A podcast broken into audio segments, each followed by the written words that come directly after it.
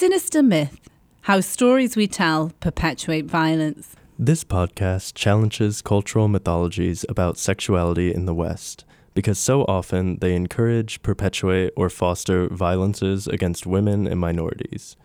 It is supported by an Ohio State Affordable Learning Exchange grant and is created by Zoe Brigley Thompson and Brendan Walsh.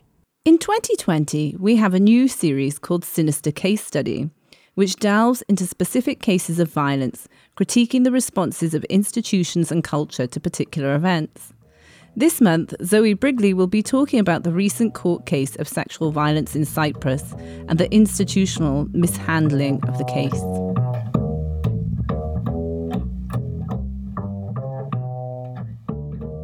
Bodies.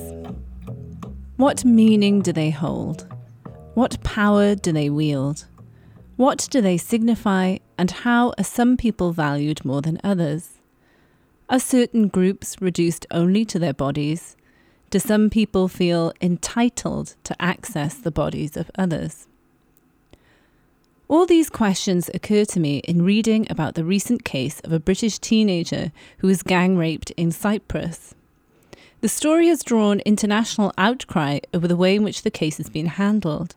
But as often happens with sexual violence, it has become what Tanya Horeck terms a public rape, with the teenager's character, her trustworthiness, her motivations and responses being dragged through the mud on social media. I want to send an unequivocally supportive message to this young woman. You are not alone, not the first person this has happened to. But there are many who absolutely support you and believe it is completely unacceptable in 2020, in any time, that this should happen to you. You deserve better, and many of us all over the world are furious that this keeps happening to you and others like you. Let's take a minute to look at this case from the young woman's point of view. She is on vacation in Cyprus the New York Times reports her saying in the trial that she developed a relationship with a man she met there, perhaps a whirlwind holiday romance. She is at last having sex with this man, and why shouldn't she? There is no shame in desire, in pleasure. Yet, in the middle of this intimacy, other men begin to enter the room. It is reported that up to 12 men entered the room, restrained her, and raped her, and even filmed what they did. The horror of this event is unimaginable. To be so betrayed by someone she liked, desired, trusted. And just because she consented to sleep with one man does not mean that she consented to sleep with 12 other men. She had over 30 bruises and contusions over her body after the event. But we should not need to have this evidence. No, we should believe women. We should believe all survivors. Now, here is the moment when institutions should step in and support survivors after a traumatic event. But, of course, this does not always happen. What often occurs instead is what Ananya Jahanara Kabir terms the double violation.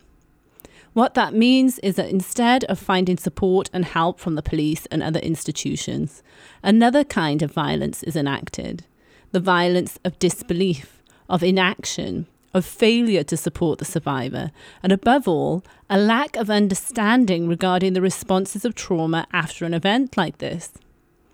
Everyone responds differently to trauma, and so there is no one right way to act after a violent event. And these responses should certainly not be used against survivors. This is exactly what happened, though, to our teenager in Cyprus. Ten days after the men involved were arrested, the teenager was brought in for eight hours of questioning alone, by the end of which she recanted her original testimony. Why was a traumatized teenager questioned alone for eight hours? It should never have happened to someone experiencing trauma, to a young woman in fact experiencing post traumatic stress, according to her legal team. In addition, the woman ended up in jail for over a month, something else which should never have happened. It is an acknowledged truth that we do not know the extent of rates of sexual violence, because who would come forward into an atmosphere of disbelief and hostility?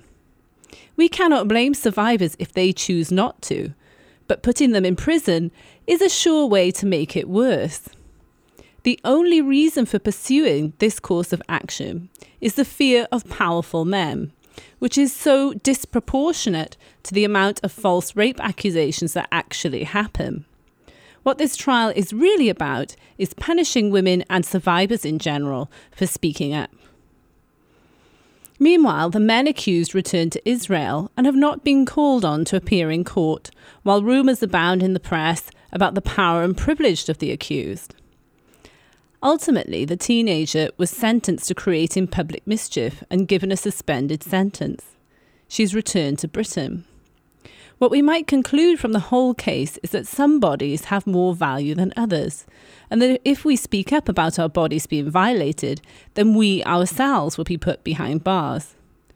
And if you think that this problem is confined to Cyprus, you would be absolutely wrong.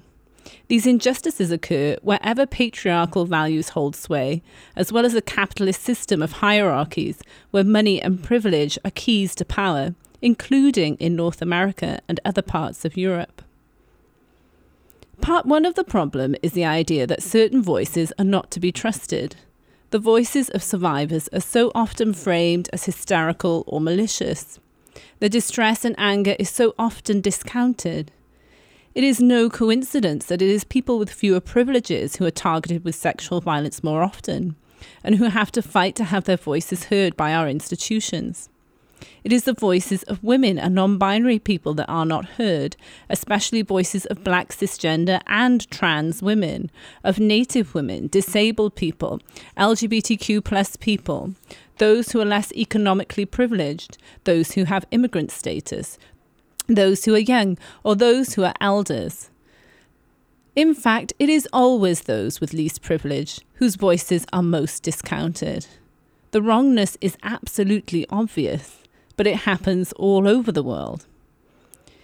Take, for example, the acquittal of Canadian radio DJ Jian Ghomeshi in 2016 after being charged with sexual assault.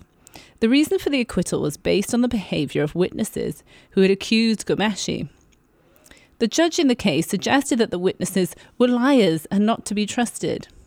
One woman had commented that she would keep back some facts to make her testimony more convincing to the court. But the fact is that rape cases' success in conviction are still based on whether the survivors seem to testify convincingly. It's not enough to be telling the truth, you have to perform it. The second woman's account was discounted because she told the media slightly different details to what she said in court. But it is well known that trauma survivors have difficulty recounting what happened to them in detail. The third woman had sex with Ghomeshi after he had been violent with her. But again, trauma makes us behave in peculiar ways. Sometimes we even go into denial. Just like in the Cyprus case, the focus of scrutiny is survivors' actions, survivors' behaviours. And in this case, although 20 people came forward to complain about Ghomeshi, he was ultimately acquitted. It is so easy to find reasons to explain away accusations of sexual violence. They tell us that the accuser is a gold digger. They tell us that we are hysterical or mentally ill. They tell us that our accusations are masking regret for engaging in sexual activity, a reasoning that shames the survivor on a number of levels. They tell us that we are only malicious and want revenge. But institutions must stop doing these mental acrobatics to find a reason to undermine testimony. We must stop the culture of disbelief, stop the intense and unforgiving scrutiny of survivors, and turn that focus instead on the perpetrators.